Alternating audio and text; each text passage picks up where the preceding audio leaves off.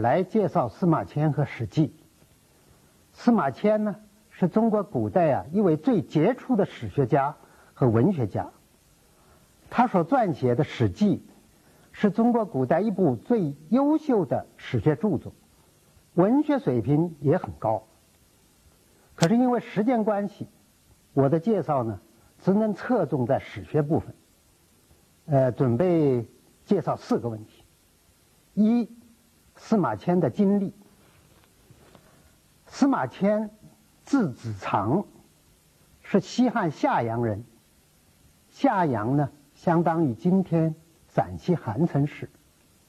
司马迁生于公元前一百四十五年，死于公元前八十七年左右。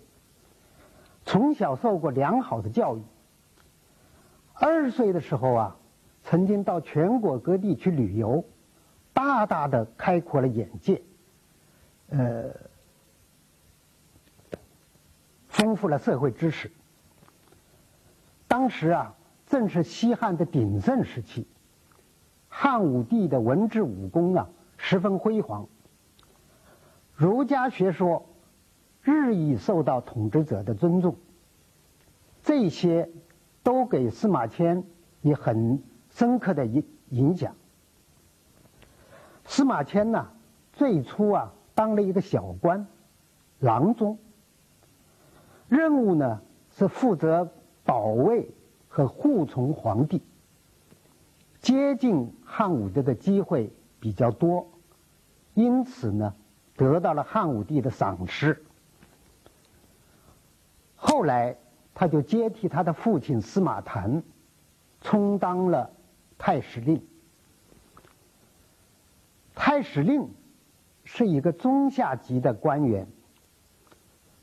当时啊，不但负责天文历法，而且掌管整理国家的图书资料，因而也就得以啊大量的阅读。这些图书资料，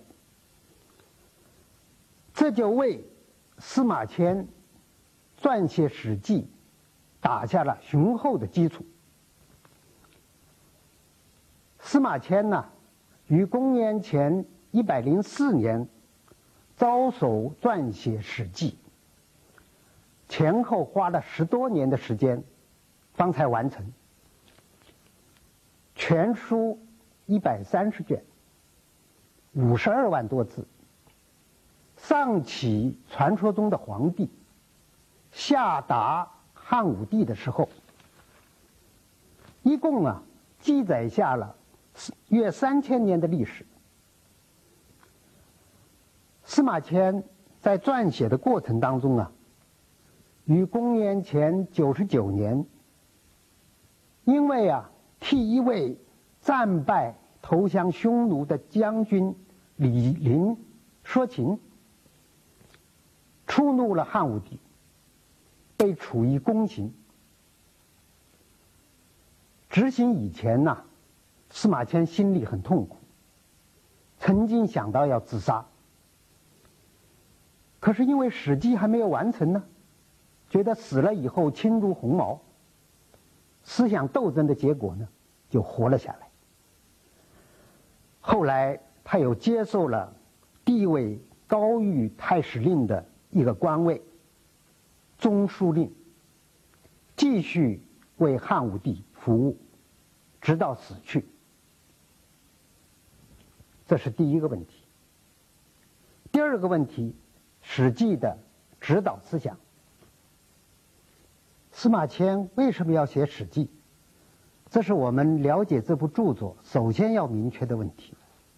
我以为司马迁写《史记》的指导思想有两个，首先就是为了歌颂汉王朝，这是司马谈、司马迁一贯的思想。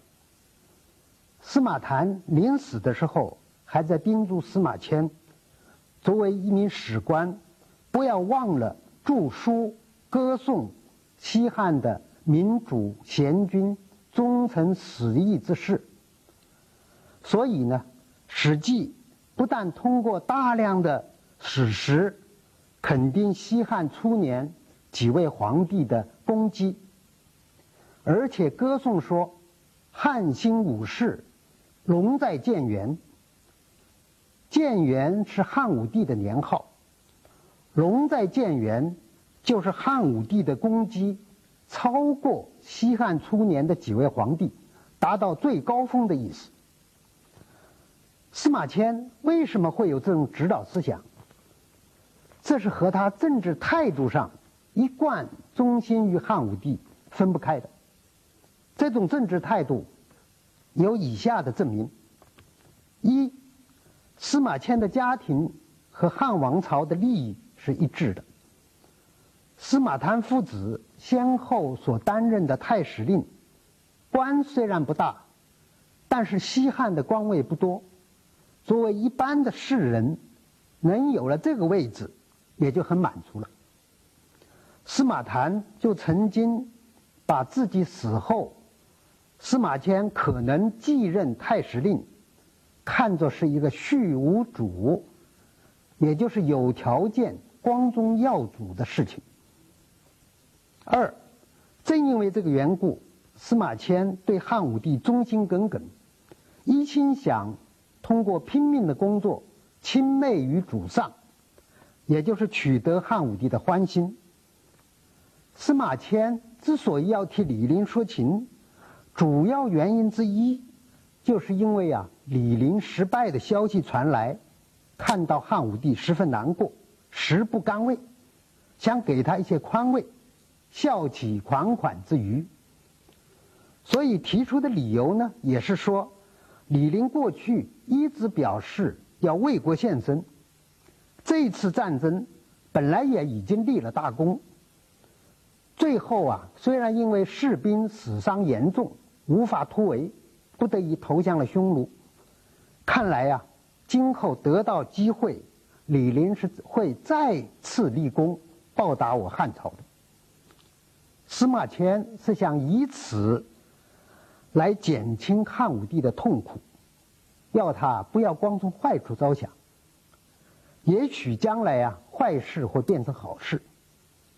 谁知好心没得好报，汉武帝啊没有理解他的意思，认定他是在给李陵的罪行辩护，于是呢处以宫刑。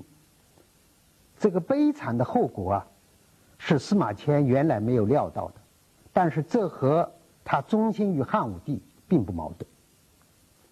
三，更能说明问题的是啊，招公卿以后，他所担任的中书令，大体相当于今天的机要秘书，天天在皇帝的身边工作。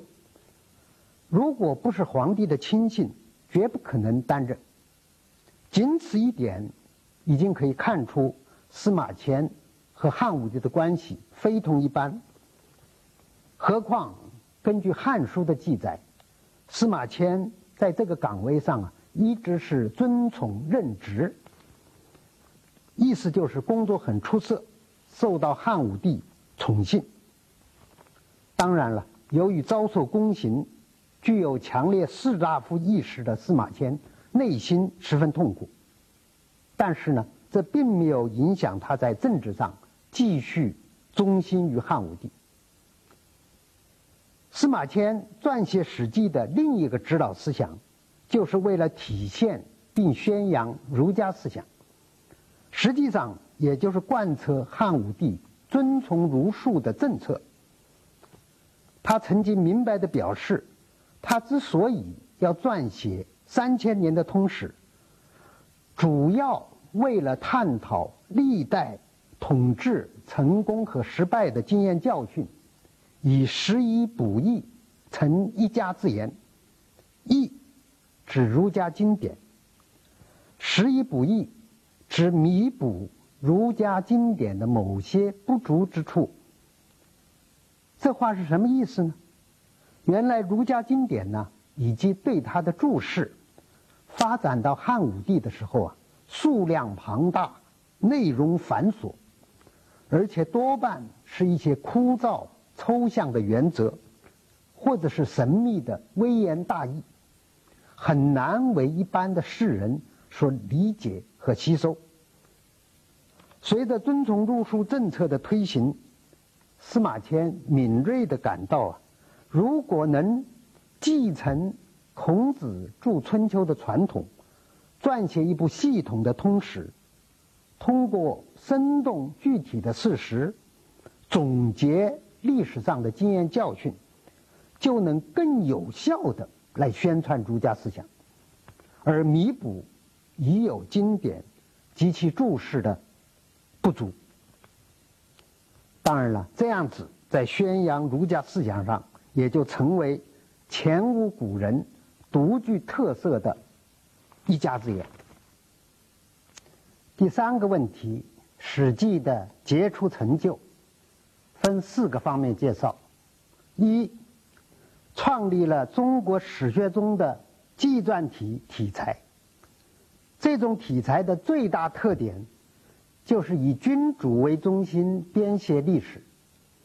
具体说，就是首先将一代代的君主在位期间的每年的大事编为本纪，如高祖本纪、孝文本纪等。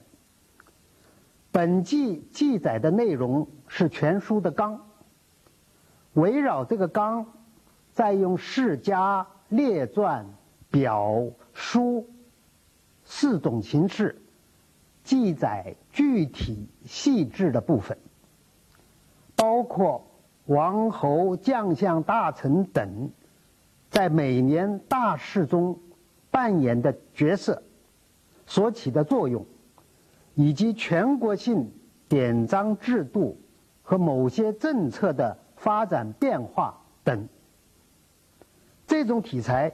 过去只有一个萌芽，是司马迁在吸取前人成果的基础上创造的。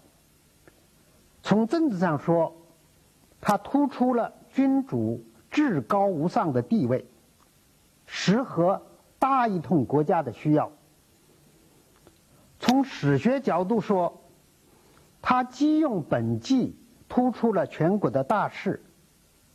又用列传等记下了各类人物、各种事件、各项政策制度的细节部分，不但纲举目张、相得益彰，而且容纳的内容十分广泛、多样，而又不流于繁琐。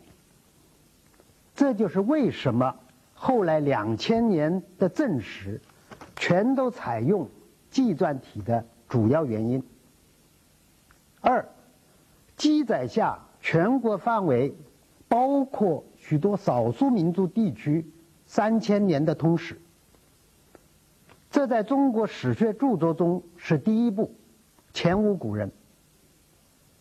必须特别强调，在司马迁的时代，由于社会经济文化落后，交通联系非常薄弱。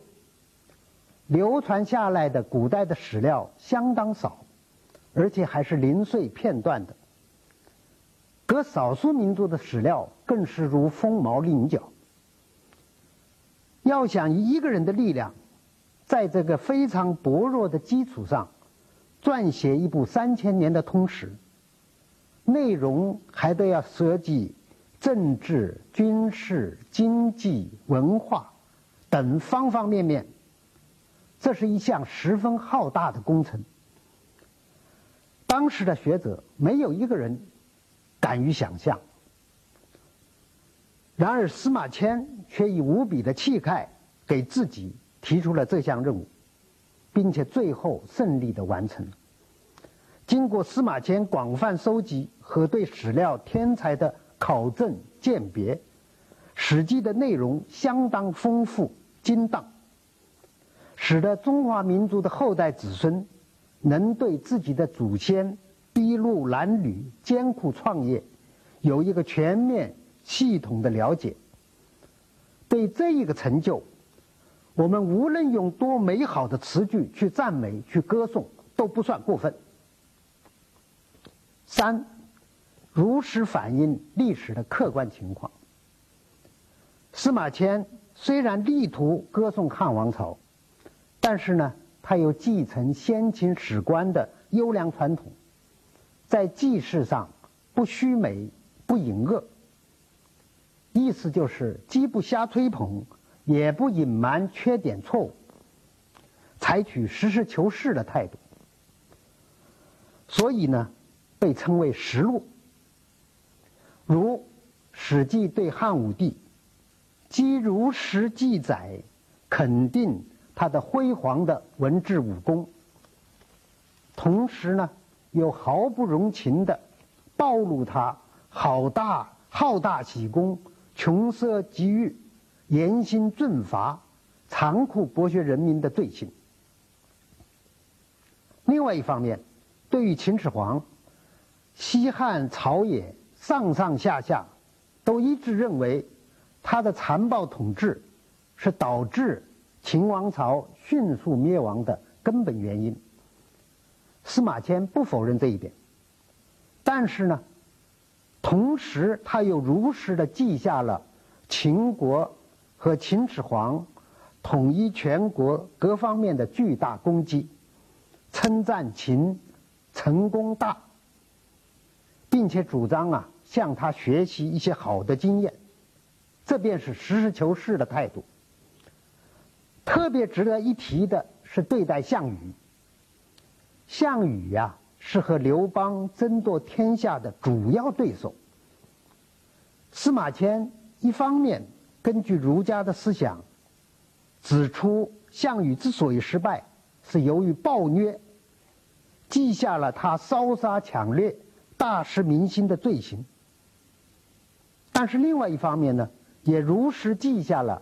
他和士士卒同甘苦，勇冠三军，一次次打败秦军，为摧毁秦朝所立下的汗马功劳，并且因为一度啊，朕有语出，也就是天下都听从项羽的号令，均用《史记》体裁当中最高规格的本纪去记述项羽的事迹。这也是很不简单的。四，文学造诣极高，《史记》在我国散文文学史上占有崇高的地位。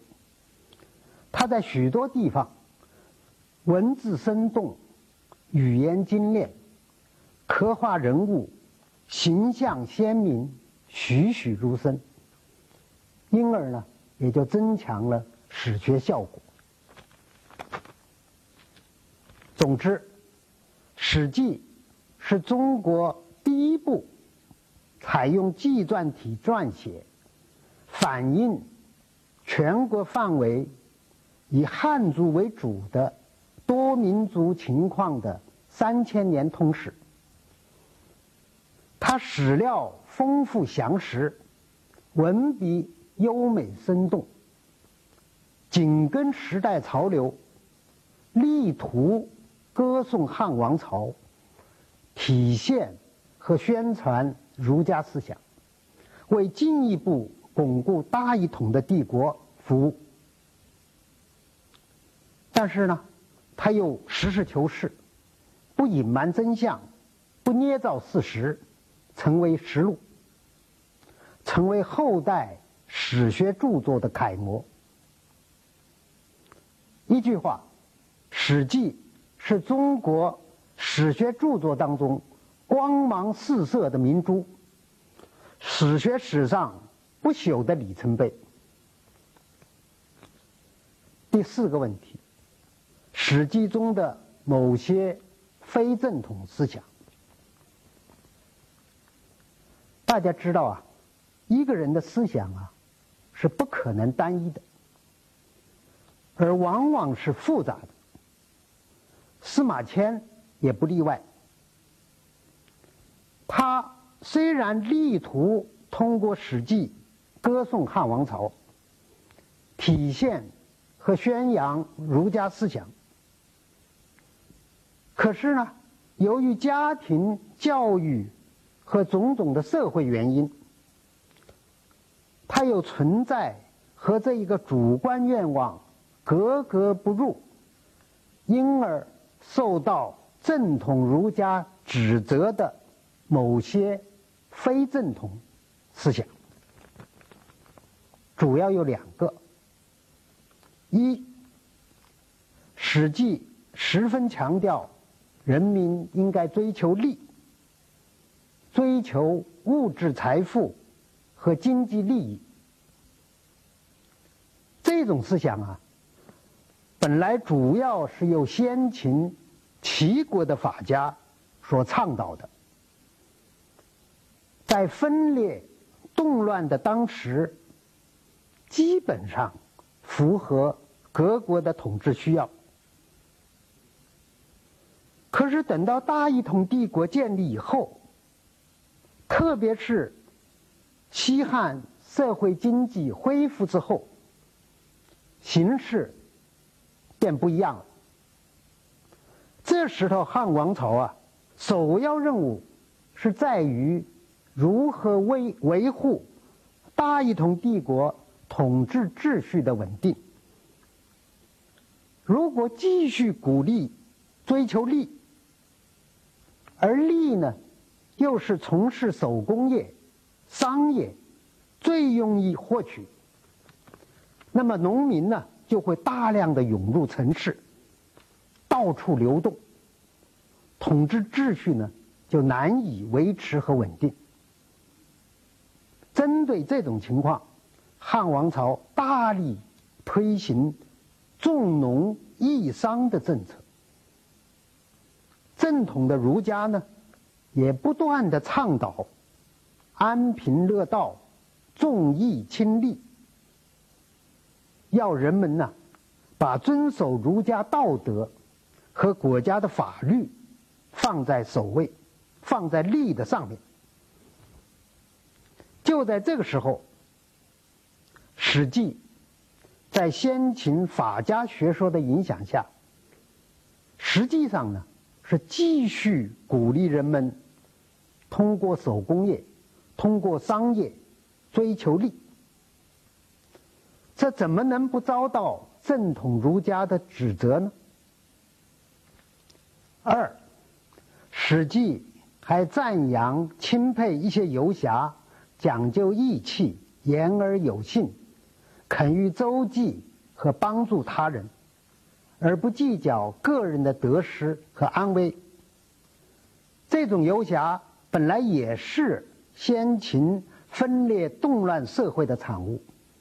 各国统治者曾经给予默许，一度呢对游侠的赞扬成为相当普遍的社会风气。可是等到大一统帝国逐步建立，需要进一步稳定统治秩序的时候，游侠的行为却越来越和形势相背离了。因为啊，他们虽然讲义气、肯于助人，但是缺乏。国家和法律的观念，只重私人的恩怨，帮助谁庇护谁，根本不管呢？他是不是触犯了法网？另外一方面呢，和人结怨，也不惜以杀人灭族的手段去报仇雪恨，而无视官府的存在。对这种游侠，大一统帝国。自然日益不能允许，曾经不断的给予打击。正统儒家也宣扬任何人都无权包庇罪犯，或者是恣意杀人，生杀大权必须要由皇帝来掌握，因为只有这样啊，统治秩序才有可能稳定。然而就在这个时候，《史记》却对游侠高度赞扬。十分钦佩，这同样不能不遭到正统儒家的指责。但是，能不能因为《史记》存在上述的非正统思想，就认为司马迁是站在人民立场上反对西汉统治和儒家思想呢？我以为不能。就宣扬追求利来说，司马迁的动机啊，是只有大家富了。才有条件推行和接受儒家的仁义之道，所以他明确说：君子富了，好行其德，就是说啊，便于推行仁义。又说小人富了，以示其利，就是说才有可能恰当的使用劳力，而不违背仁义。而且还说追求利，要以不害于政、不妨百姓，也就是不危害统治秩序为原则。就赞扬游侠来说，司马迁的动机是通过赞扬游侠来宣扬仁义思想，因为他认为啊，肯于周济和帮助他人，言而有信，就合乎仁义之道。至于游侠随便杀人、触犯法网，他也是不赞成的。由此可见，《史记》所存在的上述非正统思想，如从主观动机来看，丝毫没有反对西汉统治的意思，而是力图体现和宣扬儒家思想。只不过呢，由于西汉的形势已经变化了。而司马迁在这两个问题上，受先秦某些思想的影响比较大，跟不上形势，因而和正统的儒家思想无法接轨，而发生了矛盾。可是这毕竟是在拥护汉王朝和儒家思想的大前提下发生的，而绝不是想要反对汉王朝和儒家思想。这是纵观司马迁全部历史和思想言论，以及具体分析他的非正统思想以后，必须明确的。